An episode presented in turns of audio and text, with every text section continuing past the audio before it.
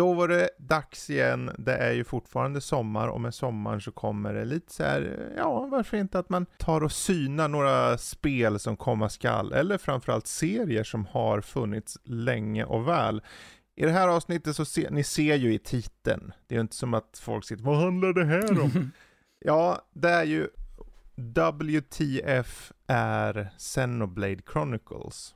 Och då är det så här, för att prata om Xenoblade så handlar det ju också om att prata om ursprunget. Xenosagan och eh, vad heter det, Xenogears framförallt. Ja, Gears är ju originalet där. Ja. Precis. Och då, då tänkte jag, men varför inte nu? Vi har ju det här eh, Xenoblade Chronicles 3 som när ni lyssnar på det här släpptes för bara någon dag sedan. Uh, och då tänkte vi, men det kan vara kul att djupdyka lite helt enkelt. Um, se på arvet, se bakgrund, uh, blicka på Chronicles-serien och blicka framåt. Kanske till och med på en fyra en vacker dag, vi får väl se. Det finns lite men, intressant uh, grej där om det som, mm. ja. Ja, det, men vi kommer till det. Ja. Vi kommer till det, tänker jag. För vi, vi, kan ju börja med bakgrund då, för jag tänker mm. Xenoblade Chronicles må ha funnits ett tag nu. Men som serie har det ju funnits innan, fast med andra namn då. Kan du berätta lite, vad, vad, är, vad är ursprunget av Xenoblade Chronicles? Xeno, alltså Xeno överlag, alltså serien, Xeno-serien då, började med ett spel som kom ut 1998 eh, i mm. Japan och eh, USA. Det kom nämligen aldrig hit till västvärlden, eh, eller inte till Europa menar jag. Eh, mm. USA fick det. Men inte till, ja, precis. Eh, och det är ett tema som genomgår i många av de tidigare spelen. Vi fick inte det första Senno-saga heller, utan vi fick Senno-saga 2 som är enligt eh, Senno-fans det sämsta Senno-spelet som har okay. gjorts. Eh, och vi fick inte trean heller för det sålde inte bra nog på grund nej, av att nej, det, det liksom var inte så bra. ja. eh, och sen fick vi Xenoblade eh, mm. Chronicles först i Europa och inte i USA, så det blev lite så här omställning okay. där.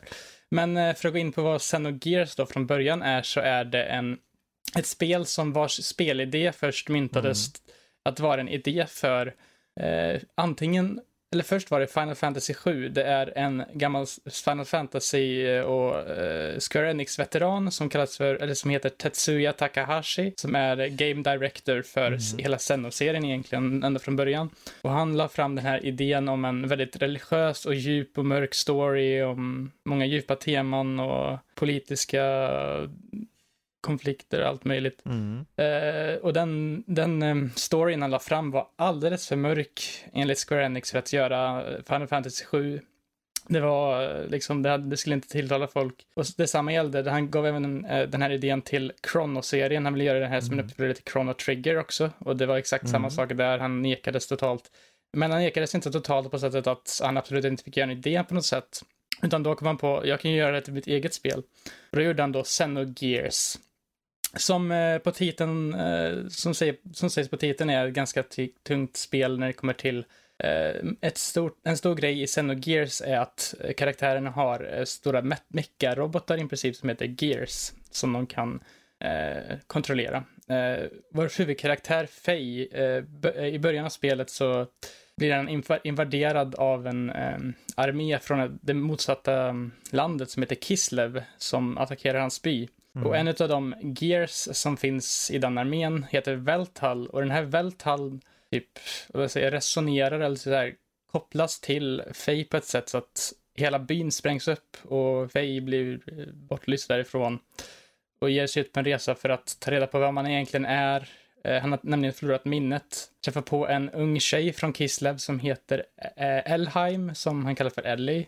Eh, och tillsammans ser de sig ut på en väldigt Eh, intressant resa med många plot twists, mycket religiösa kopplingar till kristendomen som är mm. nästan tagit, ja, det finns vissa saker som är typ tagna rakt ur där och mm. eh, det är först och främst en konflikt mellan olika liksom, parter med ett stort, eh, vad heter det, undangömt samhälle som kallas för Solaris som styr över hela världen i princip. Mm. Och, eh, de här, och alla i hans rike kallas för lamm. The land dwellers kallas de för, alltså, och lamm, liksom, de är liksom deras lamm. Som i eh, vet, Bibeln och ja. och från första början hette Xenogears eh, kodnamn Project Noah. Eh, okay. Och eh, det var det som, och det är ju då kopplat till Noahs ark. Ja. Och, Men är det här med religion något som har fortgått sen genom hela serien? Om vi ser till bara Xenogears som vidare till Saga. Jag vet att Saga har ju en ganska stark koppling också. Jag har ju faktiskt inte spelat just Saga, men det finns mm. en grej i Saga och Gears som är, och i Blade också för den delen, Mm. Och det är Sohar, eller The Conduit, som det kallas för. Och det är en slags helig symbol, typ, som är som korset mm. eh, i kristendomen, typ. Eh, och eh, den har lite olika betydelser i olika sammanhang. I Gears är det typ den som har all livsenergi, Ether som det kallas, det kallas det även i Blade, mm. eh, som eh, liksom utlöser all sån energi. Eh, och ja, men kom ihåg det här med lamm och mm. det här med Solaris och den här eh, nationen som kallar jorden, eh, jordens civilisation för lamm. För det kanske återkommer lite senare i avsnittet när vi pratar om serien framöver. Mm. Eh, men eh, och sen så kom det till att eh, efter Gears så lämnade eh, Shinya, äh, Tetsuya Takahashi och eh, Sato, tror jag han heter, eh, som var den huvudsakliga writern. Mm. Eh, kanske kan även nämnas att hans, eh, Tetsuya Takahashis fru var även med och gjorde storyn i eh, Xenogears. Mm. Det är väldigt mycket story. Halva, halva spelet är i princip bara story. För första spelet, eller första disken, det är liksom ett ganska traditionellt JRPG med random encounters och turbaserade combat med eh, mm. en lite intressant twist att du kan lära dig kombos med karaktärer med olika knapptryck som eh, blir okay. till så kallade death, death blows som gör extra skada. Det är mm. typ så man dödar fiender och bossar ganska lätt. Och det är inte ett jätteutmanande JRPG överlag tycker jag. Mm. Det är ganska mycket bara spamma samma death blow om och om igen tills du till slut vinner. Det är typ det det går ut på. Uh, det svårare är väl egentligen navigationen ibland för att i de gamla spelen så är oftast problemet att vad ska man göra? Var ska jag nu? Liksom. Ah, Sådana okay. saker är väl det som är mest problematiskt. Men på, tack mm. vare internet idag så har vi ju tillgång till att veta exakt vad man ska göra ändå på grund av Precis, det finns guider liksom. Guider liksom. Så oh, det är ju tur det. Uh, och um, ja, ja. Men det gick vidare till Sen och Saga sen yes. då? Det gick vidare till mm. Xenosaga som finansierades av Bandai Namco nu. Mm. Och då skapar de även sitt eh, företag, eller man ska säga, som de även har idag på, i, eh, hos Nintendo som kallas för Monolith Soft. Mm. Eh, lite mer på det vad, det vad det har för betydelse sen, men då skapar de då Xenosaga som skulle vara en sexdelad serie från början. Men eh, blev istället på, gr eh, på grund av um, finansiella problem och annat och ja, ambitions, skäl, ambitions, lite för höga ambitioner så blev det till mm. tre delar istället. Ja. Eh, som jag sa förut så släpptes inte första här i Europa, utan då släpp, det släpptes bara andra spelet. Mm. Och sen finns det, förutom de här två så finns det då, eller tre så finns det då typ, jag tror det finns en anime-serie som är kopplad mellan två, tre eller någonting sånt. Mm. Och så är det ett mobilspel också. Som mm. också är kopplad mellan någon av dem. Det är även värt att kanske nämna om Gears som jag glömde av precis också, att det finns, eh, det här, den är också egentligen en del av en jättemycket större historia som de hade planerat. Och det detaljerar de i en, eh, en guidebok, eller man ska säga, som heter The Perfect Works. Mm. Och eh, om man, man har klarat ut Xenogears så vet man att i slutet av spelet står det eh, eh, Xenogears Part 5 finished. Och då undrar mm. man, vadå part 5? Och det, det, är egentligen att det här är en del 5 i en stor berättelse man hade planerat, men på grund av att okay. de hade alldeles för höga ambitioner så kunde de ju bara göra den här delen ja. liksom. De gjorde en George Lucas där, de ja. började med en senare del, så 4, 5, 6 gjorde han först. Ja, Aha, precis. Och de börjar med femman. Aha. Det är faktiskt, eh, på grund av, på tal om Star Wars, eh, det kommer lite mer om det sen kanske. Mm. Uh, när man kommer till Blade. Men uh, sen och Saga då, det det är också väldigt så här mecka-eskt med uh, huvudkaraktären heter Cosmos och hon är en ganska populär kvinnlig huvudkaraktär som finns idag. Okay. Uh, och det finns väldigt mycket paralleller. Jag vet att trean, Xenosaga 3 är egentligen en hommage till Xenogears på många sätt med väldigt många liknande teman. Mm. Men uh, den här serien gjorde väl, alltså jag tror att den fick ganska, det fick även Xenogears, bland de som spelade fick den väldigt bra recensioner och liksom mm. de såg värdet i det. Men det var inget som drogs hem kommersiellt, det var, det nådde inte ut till tillräckligt många tror jag. Uh, men sen några år senare, efter de hade gjort lite andra spel lite överallt och lite så här, uh, ja, så blev de uppköpta av Nintendo. Och det är nu mm. det börjar hända saker på riktigt. Sen eh, Tetsuya Takahashi håller på, fick en idé när han satt på tåget en dag och eh, tänk om jag skulle kunna göra en berättelse som utspelar sig på två jättar. Mm. Och den här berättelsen började så att kallas för Monado, the beginning of the world, från början. Men eh, när Nintendo higher-ups eh, hörde om den här idén så tänkte de varför döper du inte någonting till, som du hade till dina tidigare spel? Eh, mm. Någonting Xeno. Och då kom jag på, eh, kan jag väl döpa det till Xenoblade Chronicles då? Och det blev mm. så det blev världen eh, och spelet. Det är eh, ett spel som tar mycket inspiration i, med, från Star Wars, på, bland annat med eh, Monado som är typ det är huvudvapnet som Shulk har i eh, spelet. Och det är ett vapen som han kan se in i framtiden med. Uh, och, är huvudkaraktären? Ja, det är huvudkaraktären mm. uh, i Xenoblade Chronicles. Det, och uh, det, här släpptes, det här spelet släpptes då till Wii 2011 i Europa tror jag. Jag tror det var 2010 i Japan.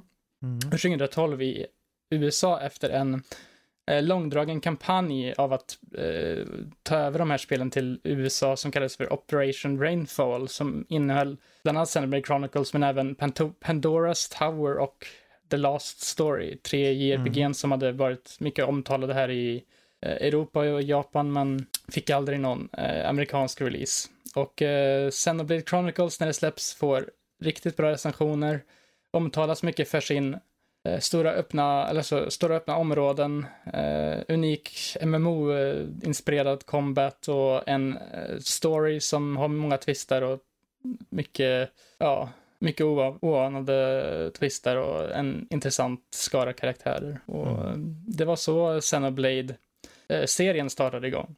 Mm. Sen 2015 släpptes ett, en, man kan kalla det för en spin-off i princip, för det är inte riktigt Xenoblade DNA helt och hållet. Det, för att det, det är nämligen ett helt open world-spel mer. Okay. Eh, som, kallas, som heter Xenoblade Chronicles X till Wii U. Eh, och det här är ett eh, spel eh, där eh, du eh, vet det, spelar som en namnlös karaktär som du får skapa själv, som har landat på en planet som heter Mira efter att jorden blev invaderad av aliens. Och du ska hitta the lifehold som håller människorna på jorden. Och det är i princip det hela storyn är. Det är väldigt mycket mindre storyfokuserat eh, mm. än, eh, vad heter det, Xenoblade. Jag tänker gå in mer på den huvudsakliga storyn i Xenoblade senare. Men mm. eh, det, det, det, finns ju en story där och speciellt slutet får en verkligen att de måste göra ett till Xenoblade eh, X eller koppla det till något sätt på de andra spelen. För det där slutet som de hade var, in, det var väldigt förvirrande och gav inget svar på någonting och det gav bara mer och mer frågor. Okay. Men eh, det som är definierande för X är den extremt stora öppna världen för att vara på EU. Mm. Det är nästan större än Breath of the Wild till och med. Och det har, mm. du har till, typ hälften in, i, hälften in i spelet typ har du tillgång till eh, stora meckarobotar som kallas mex som du kan flyga runt i och eh, ta dig runt mycket lättare i världen. Och det är ett, mm.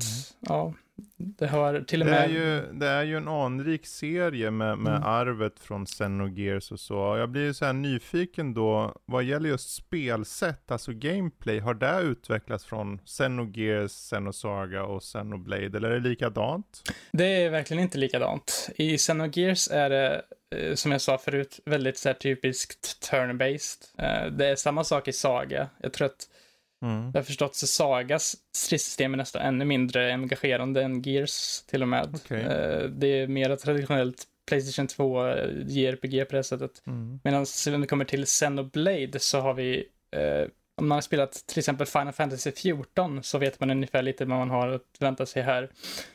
Det är realtid, realtidsspel eller typ, det är typ lite actionigt, men inte ändå för att du har olika kommandon du kan använda dig av. Mm. Det finns ett rouletthjul typ nere med olika art som kallas med olika attack attacker du kan använda dig av. Och så finns det ett uh, system som kallas för break, topple och uh, daze som är att du kan uh, breaka en fiende så att de kan topplas och sen användas, så kan man förvirra dem för att göra massiv skada typ. Mm. Det är mycket att göra det, sådana saker. Och det är ett system som har utvecklats mycket genom spelens gång. Mm. Eh, samma gäller i, det är typ nästan samma system i eh, Xenoblade X med eh, stora skillnaden att du kan röra dig mer fritt i striderna och hoppa och göra lite sådana saker också. Men det gör ju ingenting jättemycket i stridssystemet. Det är bara mer liksom en känsla av att ja, du har mer eh, rörlighet i strider. Mm. Och sen så kommer kanske det mest kontroversiella Xenoblade-spelet, eh, om man säger så, 2017, eh, det Switch, till Switch eh, i december då när Switchen hade kommit. Och det är då Xenoblade Chronicles 2, eh, ett spel som tar väldigt mycket mera JRPG, eh, liksom anime-delen av JRPG till en annan nivå. Det har väldigt mycket mera man skulle kalla det för fanservice i estetiken, vilket mm. var väldigt vet du, frånstötande från många spelare som tänkte att det här ser så klyschigt och ja, inte jättebra ut på det sättet. Eh, det får ganska ljumma recensioner, eller det får ju helt okej recensioner ändå, men det får till skillnad från ettan inte lika stort eh, generellt bemötande på grund av dess, eh, både det med estetiken och sånt, men även på grund av dess väldigt, väldigt förvirrande stridssystem för att det är väldigt vad heter det, mycket mer att hålla koll på i det. Du har okay. blades och drivers som är i princip om du tänker i Pokémon. Uh, du kan mm. Eh, typ, om man vet vad typ Genshin Impact fungerar, typ. Att man kan använda sig av gacha för att få blades. Är det med. Fast det är, inte, det är inte med pengar, utan det är med eh, in-game in currency som kallas för core crystals. Så du kan mm. resonera med för att få olika blades.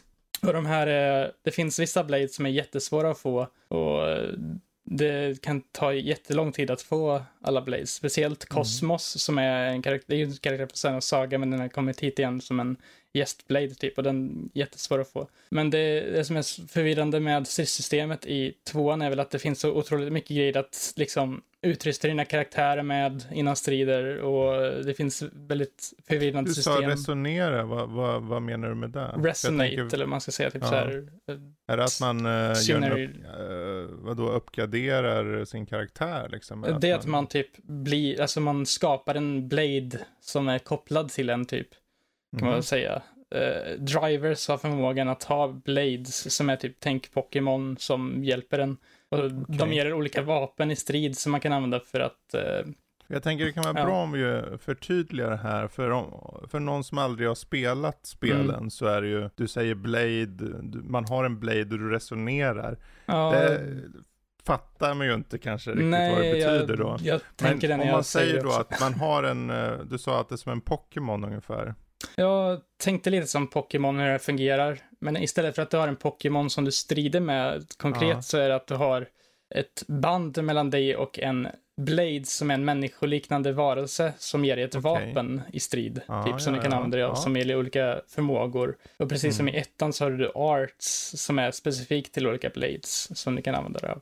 Arts, är det som olika yrken? Ja, förmågor, alltså typ attacker. Kan man säga. Okay. Eh, det, det, är väldigt, alltså det är väldigt svårt att förklara Blade mm. eh, 2 eh, utan att gå, låta det jätte, eh, utan att, att det, det kan bli lite krystat om man försöker förklara uppenbarligen. Men det är just ja. Eh, Chronicles 2 där, mm. Xenoblade Chronicles 2. Um, ehm, va, för vi, vi, vi, vi det här, när ni lyssnar på det här så har ju uppenbarligen Xenoblade Chronicles 3 precis släppts. Och jag, mm. ni kanske lyssnar på, på det här avsnittet långt, långt senare. Um, men jag tänker vi ska ändå snacka lite om Xenoblade Chronicles 3. Jag vet inte om det är något du planerar om, kanske vi ska prata om senare i avsnittet, men eh, jag är lite nyfiken på vad du tror att det tar vägen sett till spelmekaniken. Kommer vi ha likadan spelmekanik som i tvåan? Eller tror du att de kommer kanske förändra det lite? Eh, det som jag har sett av trean och jag mm. såg på en direct de hade förra månaden. Eh, och så såg jag även lite innan det på lite saker de löp på Twitter. Men det verkar vara en ganska, alltså det är en blandning mellan Xenoblade Chronicles 1 och 2 på många sätt. Mm. Eh, och det har väldigt mycket på grund av story-anledningen att göra. Eftersom att Xenoblade Chronicles 3 är nämligen en det är ett spel som utspelar sig i framtiden efter Xenoblade Chronicles 1 och Xenoblade Chronicles 2. Och det kanske kommer med in för det senare när jag pratar om storyn mer. Mm. Men eh, det är då en, eh, ja, världarna från Xenoblade Chronicles 1 och Xenoblade Chronicles 2 har sammanfogats i slutet av båda spelen. Jaha, för de utspelar okay. sig parallell, ja. parallellt. Eh, det får man reda på mer om man spelar tvåan. Jag tänkte, för det, det var äh, intressant du sa det, att trean utspelar sig efter ettan och tvåan. Och tänkte jag, men det borde den väl göra. Ja, men, men när du förklarar där att ettan och tvåan utspelar samtidigt så blir det lite mer tydligt då. Ja, absolut. Det, det är en grej som är väldigt tydligt man spelat Xenoblade Chronicles 2, för i slutet av den så händer det en, då får man höra eh, huvudkaraktären från Xenoblade Chronicles 1 säga det han säger innan han dödar slutbossen. Okay. Det finns en anledning till det eh, som jag kan gå in på lite senare, men i combatmässigt så är det, tänker istället för att eh, det som skiljer sig mest med Xenoblade Chronicles 2 och 3 är väl att du har inte bara fyra party members du kan ha, eller nej, inte lite, hur många, man har bara tre i Xenoblade Chronicles 2 ja.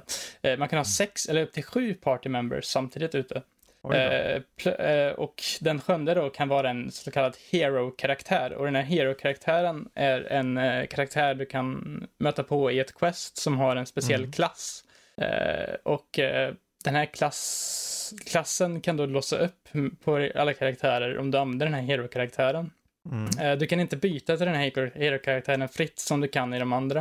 Eh, eller med de andra karaktärerna. För du kan nämligen, i det här spelet så kan du nämligen byta fritt mellan vilken karaktär du kontrollerar mm. i strid. Det är någonting du inte har kunnat förut. Du, du har behövt, eh, vad heter det, bara varit beroende av de andra karaktärerna, att de helar dig och sånt om du inte är en healer till exempel. Utan nu kan mm. du byta runt och vara lite mera liksom, agera själv, vilket jag uppskattar. Mm. För det kan det bli lite lite svårt ibland att, när man Precis. kände att det inte var ens eget fel att man dog eller någonting sånt.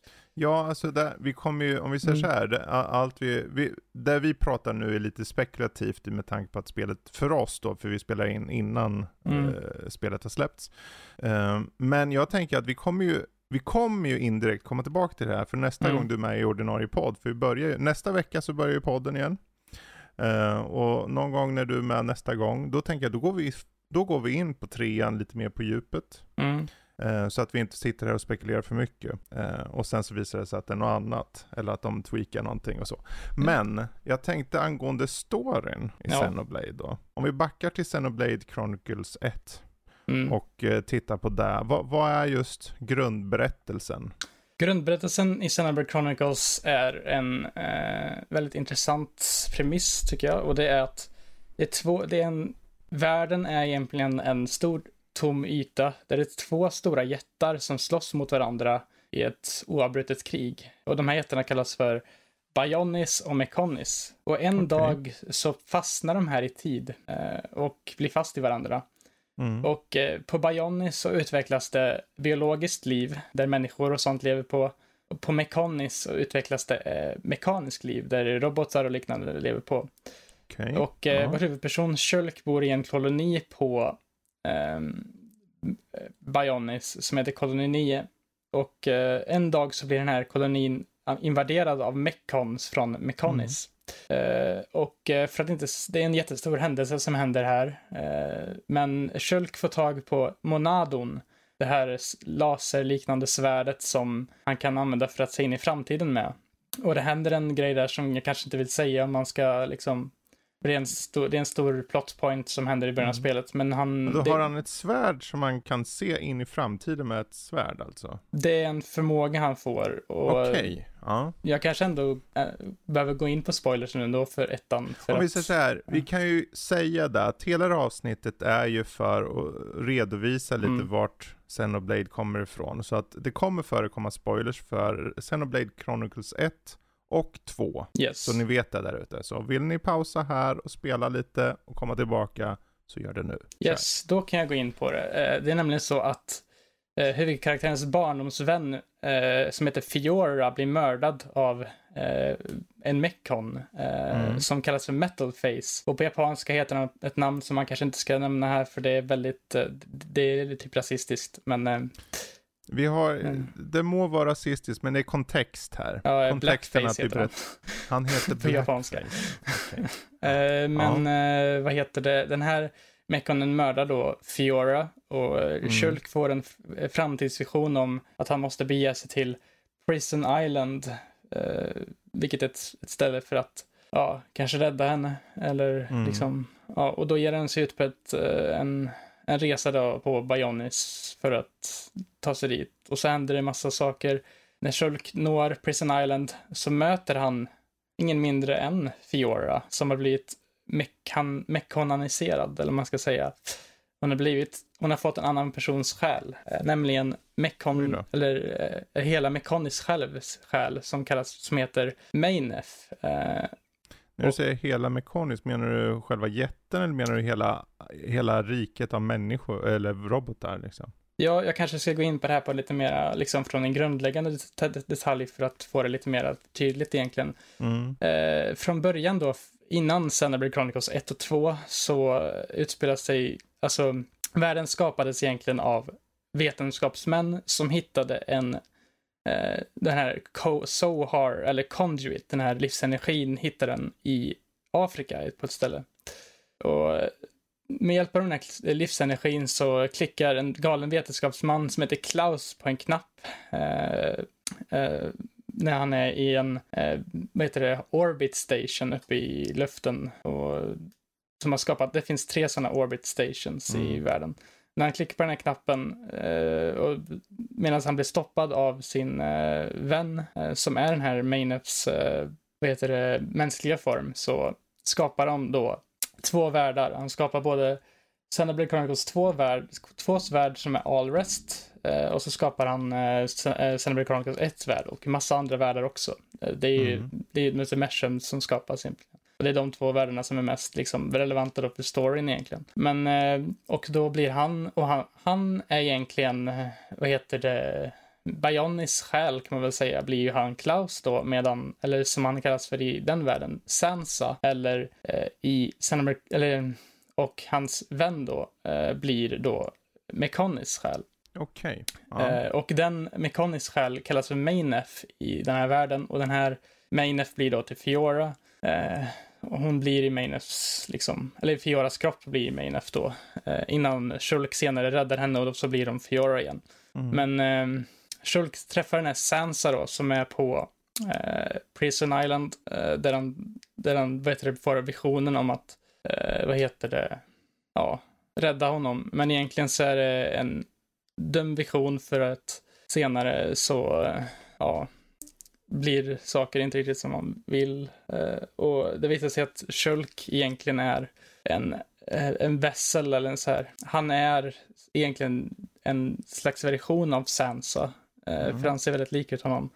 Som har liksom skapats och sånt. Så det är väl egentligen så storyn tar vid. Och hans barndoms, han som har eller liksom hittat Shulk när han var liten. Eh, Dixon verkar det vara en av Sansas tre eh, lojala liksom, undersåtar som är, eh, egentligen är en stort monster. Men eh, det är väl liksom... Ja. Eh, så det, alltså, mycket... det, det, låter ju väldigt invecklat i alla fall och jag tror det är precis som med många spel, för du sa det ju förut att när man spelar det mm. så blir det betydligt mer fattbart, så att mm. säga. Eh, för när man berättar det så här, jag tänker ju att det här avsnittet blir ju bra lite som en companion då för de som sätter sig och tänker ska kanske spela trean. För ja. här har du grunden, eh, en, en, en, en, ett event som eh, slutar med en, en snubbe som trycker på en knapp, skapar två stycken eh, ja, världar, dimensioner, vad man vill kalla det. Som då förs samman då, för det är de här två stora jättarna då antar jag. Jag kanske kan nämna också att det, eh, det finns en så kallad en grej som är väldigt viktig för storyn och det är en, en maskin, eller man ska säga egentligen, som, är, mm. som kallas för the Trinity Processor som består av tre så här core crystals som är tre olika karaktärer eh, som är väldigt viktiga för storyn. De heter Ontos, Numa och Logos. Och den här Ontos eh, förs till Xenoblade Chronicles 1 värld och blir till en eh, karaktär som kallas för Alvis. Och den här Alvis dyker upp lite när som i spelet och lär Shulk eh, olika Monado-tricks. Och han kan också använda Monadon, vilket, riktigt, vilket inte riktigt man förstår förrän i slutet av spelet när man får reda på att han egentligen är en superdator som mm. skapades eh, i samma veva som Klaus skapade hela universum och sånt. Mm. Men de andra två karaktärerna är Eh, väldigt viktig för storyn i Xenoblade Chronicles 2. Och det tänkte jag gå in på nu då. Mm. Uh, Xenoblade Chronicles 2, precis som Xenoblade Chronicles 1, så utspelar sig på jättar. Men istället för att det bara är två jättar så är det ett flertalet jättar uh, som kallas för Titans. Och de här finns i ett stort uh, ett moln av hav som kallas för Alrest, The Cloud Sea.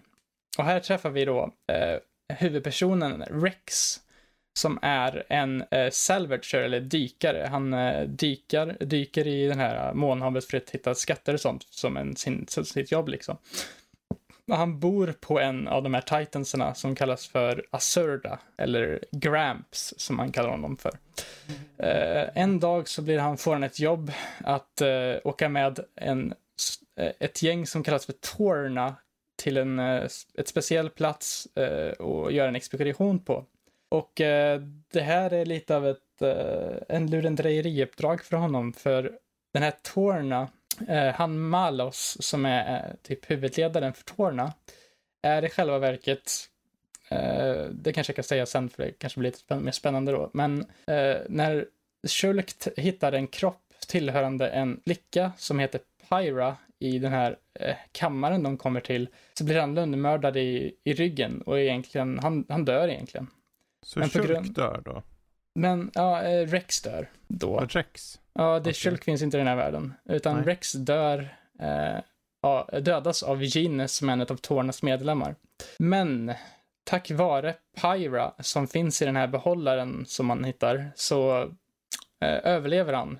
Och han, han eh, går med på ett uppdrag som ges av honom. Han vaknar i en värld som består bara av en kulle och ett träd i princip. Eh, Pyra säger att de ska ta honom till Elysium, eller The World Tree, som det egentligen själva verket är, eh, kallas för. Och det blir hans då upp, eh, uppdrag då att ta Pyra till The World Tree. Eh, och det är väl det som är uppdraget och han återförenas och han blir en driver till den här Pyra då som är en Blade. Man, om, om, ni kommer ihåg det förut med Driver och Blade så blir mm. det, Rex blir då Pyras Driver. Mm. Uh, och uh, det är väl egentligen grundhistorien. Jag behöver inte gå in egentligen på vad exakt som händer för det är inte så jätterelevant till själva grundhistorien egentligen. Han träffar, han träffar på några karaktärer. Uh, till exempel en karaktär som är kanske är ganska viktig att nämna för trean specifikt för att man tror att den här karaktären syns i trean. Och hon heter Nia och hon är en typ katttjej från en provins som heter Gormot ett grönt gräs, en grön gräs-titan kan man säga. Mm. Uh, och hon är i själva verket en flesh eater, eller blade eater menar jag. Så hon är hälften blade, hälften människa. Hon har skämts för det här hela sitt liv och har vägrat visa det och det visas för en, inte förrän i slutet av spelet i princip. Men uh, det som egentligen är relevant till, uh, vad heter det, själva huvudstoryn Kanske du kommer ihåg det här med jag sa med de här stationerna, de här orbit stations som Klaus bodde på. Det, I slutet av spelet när man kommer till den här World Tree och går in i den så märker man att någonting inte riktigt stämmer. Det är inget träd egentligen man går in utan det är en slags mekanisk byggnad. Och i slutet av spelet så förstår man att det är den här stora eh, stationen som Klaus byggde. Okay. Eh, som är The World Tree i den här civilisationen. Mm. Vi får nämligen träffa halva, halva Klaus i den här, eh, vad heter det, eh, i den här eh, Orbit Station längst upp. Vi träffar honom i slutet av spelet och man ser att han, bara halva han finns där medan den andra halvan finns i den andra världen och är Sansa. Och han berättar i princip om allting, hur det gick till och man får mycket story hur man, liksom, om allt som har hänt. Och, mm. eh, och kanske kommer du ihåg det jag nämnde förut om, eh, vad heter det, den här Trinity Processor om Ontos, Logos och Numa. Ja, eh, Numa eh, är i själva verket Pyra, eller Pyra Mifra. Så det, det, är två karaktärer. Egentligen är det Mifra från början. Men hon skapade Pyra för att vara, vad heter det, för att hon, hon ville vet du, glömma bort sig själv, eh, sitt förflutna i princip. Uh, jag kanske ska gå in på den också sen. Det finns en prequel DLC som är väldigt viktig till Xenoblade Chronicles 2 och så finns det även en uh, extra story som är viktig i uh, ettan som jag kanske går in på senare. Men uh, i alla fall så är Pyramifra är egentligen Yuma. Uh, som är en av dem. Och så är Malos. För, förlåt, men du, vad sa du nu? Pyra Mitra är egentligen? Numa är hennes riktiga namn. Numa, okay. Och eh, Malos är egentligen Logos. Som är, och han är mm. liksom en eh, skurken. Och man ja. märker kanske att det är någonting skumt med honom, för i mitten av spelet så får han en väldigt igenkännbar, eh, ett igenkännbart vapen. Han får nämligen en Monado i, i okay. mitten av spelet. Uh, och det är väl egentligen så. Uh, vi räddar världen och uh, alla titans smälter samman till en. Och samma mm. sak händer nämligen i slutet av Xenoblade Chronicles 1 i princip. Vad heter det? Bionis och Mekonis blir till ett efter Shulk har dödat Sansa som är guden då. Mm. Och då tar väl båda spelen slut där i princip när det kommer till storyn. Men kan vi nämna snabbt, eh, det, här, det finns en DLC till Xenoblade Chronicles 1 som heter Future Connected.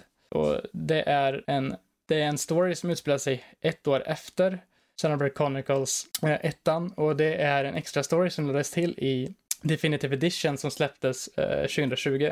Okej. Okay. Och i den här extra storyn får vi träffa Shulk och en karaktär som heter Melia igen från eh, Xenoblade 1. Eh, Melia mm. är en kronprinsessa av eh, The High Entias som är en eh, eh, typ människoras med eh, fågelegenskaper också. Eh, som bor i ett område av Dan. Eh, och deras huvudstad Alcamoth har helt plötsligt bara försvunnit till Bionis axel. Och vi vet inte riktigt varför det har försvunnit dit. Eh, men när Sherlock och Melia kommer dit för att undersöka till Bionis axel då, så märker de att det finns en stor, stor portal eller rift i himlen. Och den här riften tillkallar, eh, vad heter det, eh, så kallade fog creatures, eller fog beasts, som i princip är stora, heter det, de, eh, ja, de är stora skuggmonster som de mm. inte riktigt vet var de kommer ifrån. Det vet man fortfarande inte var, var de kommer ifrån, men det finns en stor, stor bjässe som kallas för The Fog King som är eh, i princip slutbossen av Future Connected som eh, också är mystiskt vad man är. Men den här storyn är mest till för att bygga upp inför trean. Eh, Melia i slutet av spelet blir drottning av Alcamoth som är eh, Hagentias huvudstad. Och eh, vi får, ja, får se den här Fog Mm. Beast dödas då, men vi vet inte om vad som händer med den här riften eller vad det egentligen är. Det är någonting som antagligen kommer få vetas, redas på mer i trean eftersom att det kallas för Future mm. Connected. Det är en story som tar ungefär ja, mellan fem och tio timmar att klara ut. Det är väldigt mm. kort eh, jämfört med resten av spelen som är, de kan ta dig upp mot 100 plus timmar om du kör mm. allt.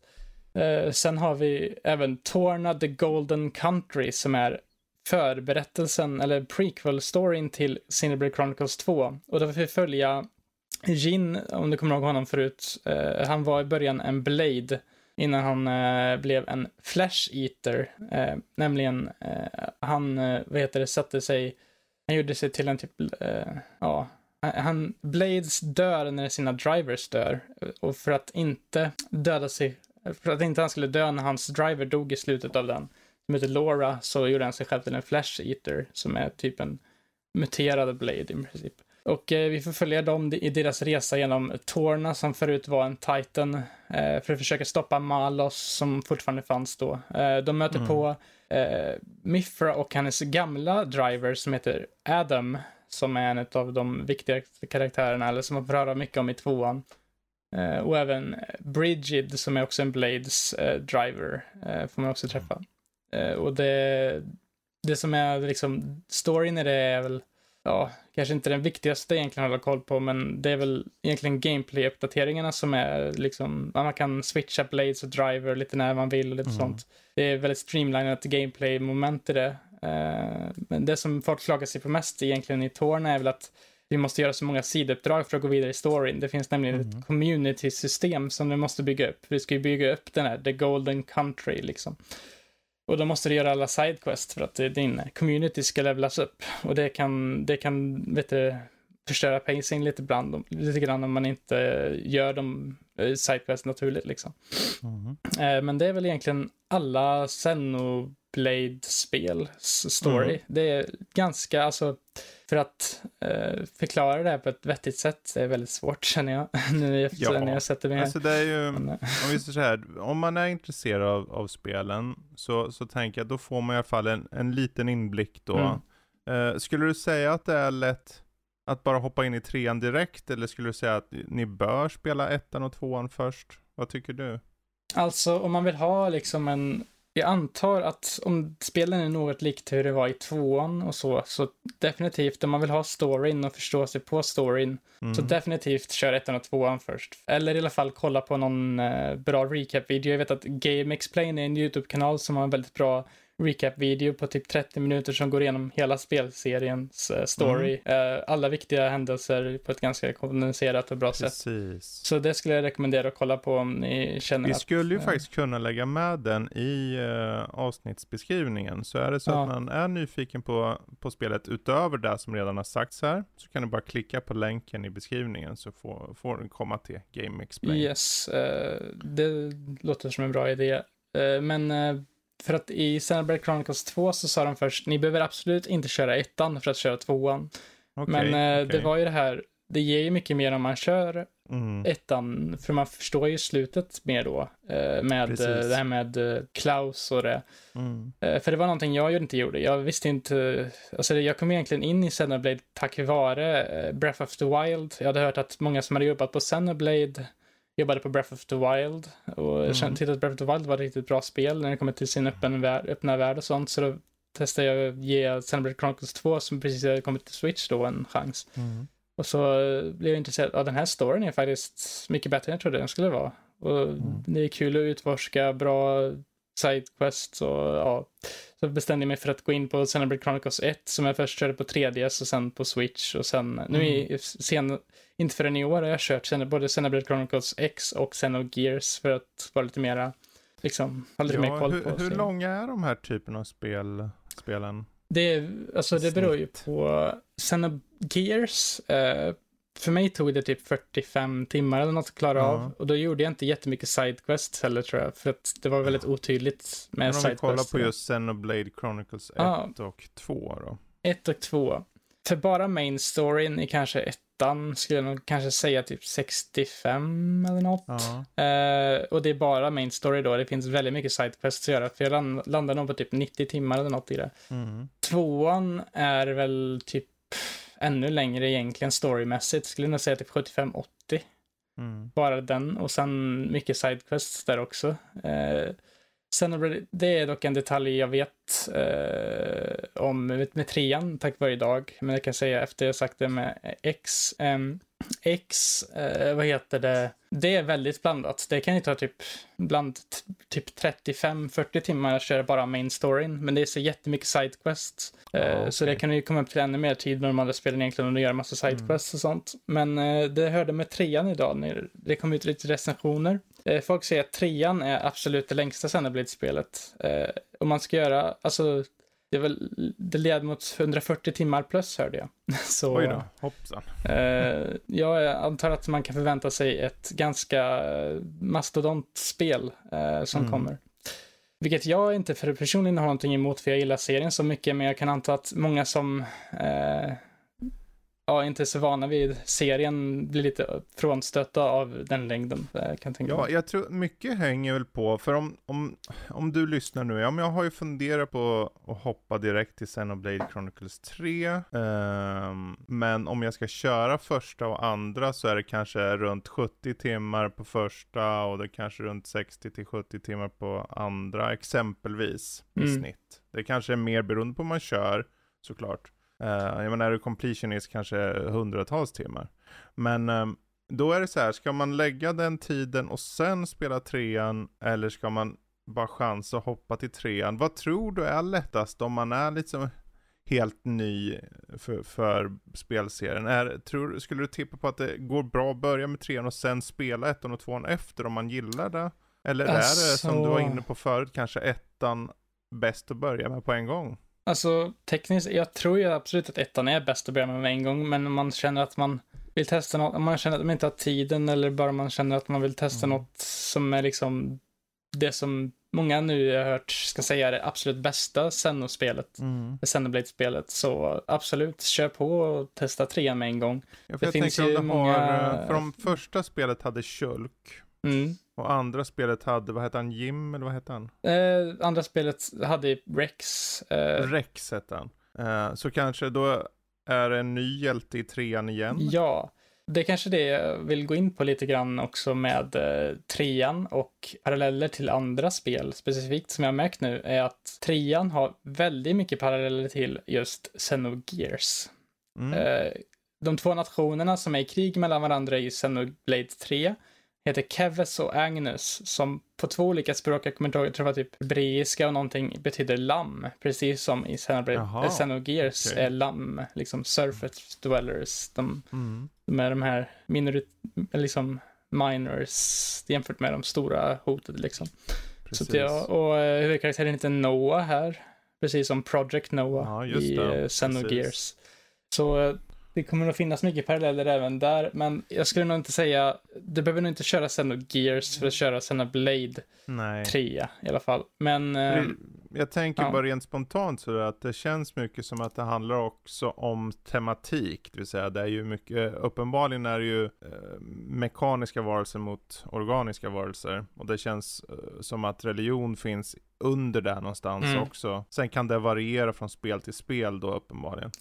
Uh, och är det så att man gillar, för det här var, till skillnad från originalspelarna, så eh, Sen, eh, Xenosaga och Xen, Xenogear, så var det kanske mer active time battle liknande, alltså klassiska turbaserade eh, strider och liknande. Eh, Medan här då, har jag förstått rätt, är det betydligt mer då, kan man säga det hack and slashigt fast du lägger upp hur du vill göra attackerna, eller är det betydligt mer turbaserat även i striderna?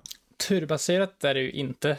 Eh, det är mer liksom en blandning mellan mm. turbaserat och eh, liksom action. Eh, det som är nytt för Xenoblade 3 är att du har en dash också som du kan använda dig av för att göra olika positionings liksom. Mycket bygger också på det kanske jag glömde säga, men mycket bygger på i Xenoblade-serien på positionering. Du, gör, du kan använda attacker på olika delar, liksom olika håll från en fiende så gör de olika mycket skada liksom och har olika mm Vissa attacker är bra att använda bakom fiender som en backstab. Andra attacker är bra att använda från sidan av fienderna för att göra mer skada. Mm. Uh, och så. Uh, så det är mycket liksom positionering i uh, striderna och liksom sånt.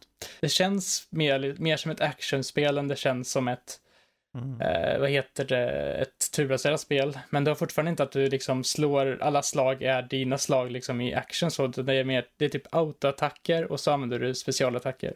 Okej. Okay. Ja. Eh, kan man säga. Intressant. Det är också open um, world-spel. Eh, med mm. alla strider är ju i öppna världen. Mm. Eh, så att det är mycket, liksom, det är inga så här loading screens mellan strider och sånt, utan det är ju, striderna händer ju liksom. Du träffar på en varelse instant, du attackerar. Instantaneous, ja. eller vad man ska säga. Precis.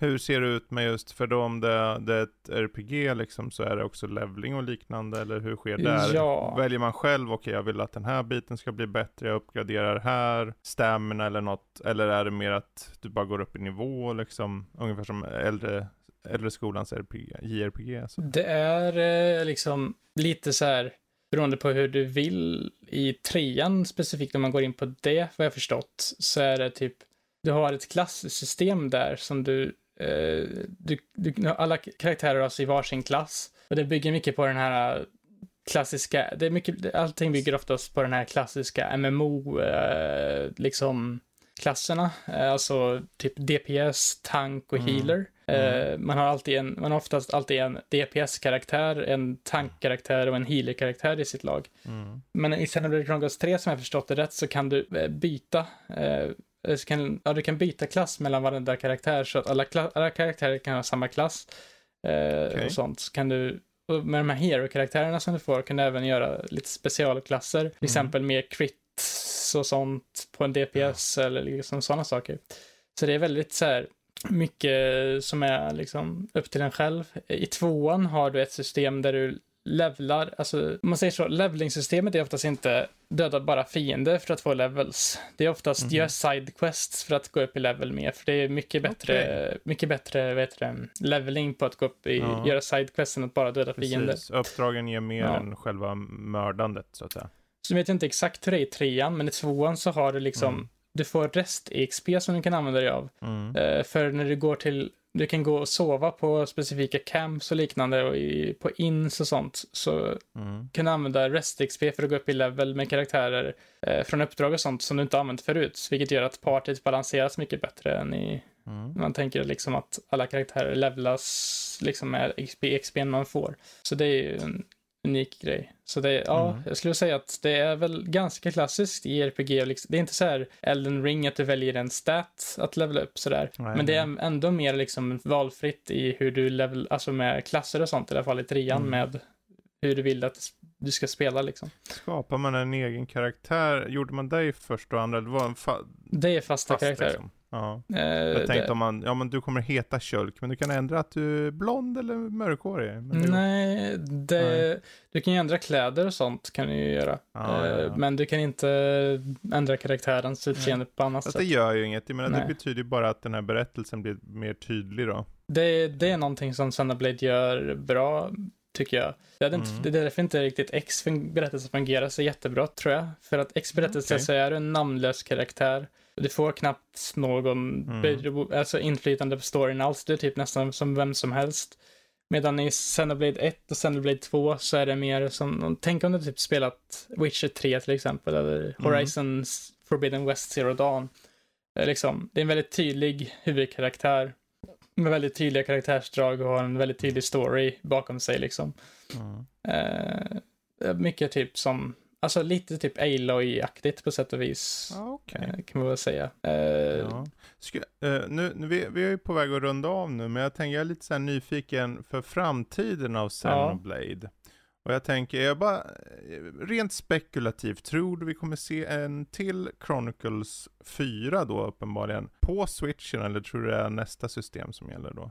Jag är helt, jag är faktiskt lite osäker på om vi just får Xenoblade Chronicles eller fyra överhuvudtaget faktiskt. För mm. att eh, vad jag förstått det lite som med trean så är det här en, vad heter det, conclusion till okay. den här trilogin som har på dem med Xenoblade Chronicles 1, 2 och 3. Eh, Kanske blir en annat Xenospel. Det finns, jag tror de kan ta två vägar här faktiskt. Och det, den ena vägen är Xenoblade Chronicles jag tror att nästa spel kommer inte vara ett nytt spel faktiskt. Jag tror det kommer vara en port av Chronicles X. Det var någonting mm. som har varit mycket i pipelinen ändå tror jag för dem med, eftersom att det är ett spel från Wii U och allt från Wii U portas mm. ju till Switch typ, känns det som. Så det känns jo, det som en uppenbar grej.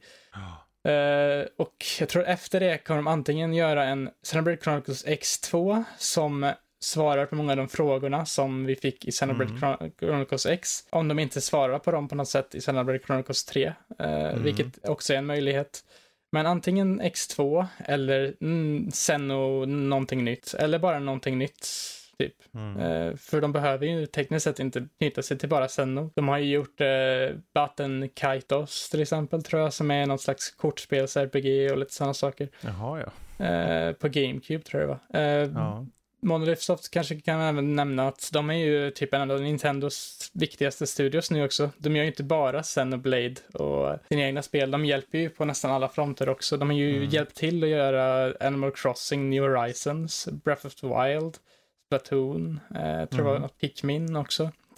Så det är, Monolith Soft är, ja, de är duktiga på att hjälpa till. lite feeling där ja, nästan. De har många mm. studios och de har en, ja, en ganska bra framtid, speciellt mm nu när det verkar hyllas så mycket nu innan mm. med Xenoblade Chronicles 3 så mm. tror jag. Ja, det, det ska ja. bli spännande. Jag tänkte det här blir ju en bra avslutning nu också på sommarens uh, sommaravsnitt då här på Nördliv. Eh, prata lite gott om ett av spelen som kommer och en spelserie som ligger dig varmt om hjärtat. Um, och jag tänker, så ni har frågor så för all del hoppa in på vår Discord. Eh, det, det, gör ni ju enkelt. Hoppa in på nördliv.se och så är det en knapp på höger sida eh, för Discord. Tryck på connect kommer ni in. Vem vet, ni, vi skulle ju kunna, egentligen, jag vet inte om det finns många där ute i just uh, vår Discord just nu som kanske är Xenoblade-spelare. Men det hade ju varit kul att kanske skapa en uh, chatt för Ja, Kanske. Så man kunde ha lite snack om det. Men det, börja med att hoppa in och så bara prata i allmänhet. Det finns ju speldiskussionschattar och liknande. kan man ju snacka om sen och, sen och Blade Chronicles 3 och se om man har fått lite erfarenhet av det nu. Kanske blir det mera nu när det blivit så, det har blivit så mycket prat om trean så kanske det blir mm. mer som testar. Så förhoppningsvis. Jag hoppas det. Jag hoppas så, det. Um, bra. Varför ska man springa ut med pengarna i näven och bara säga ge mig Xenoblade Chronicles 3, Jesper? För att det är bra spel. Vi får hoppas ja, men, det. Ja. ja.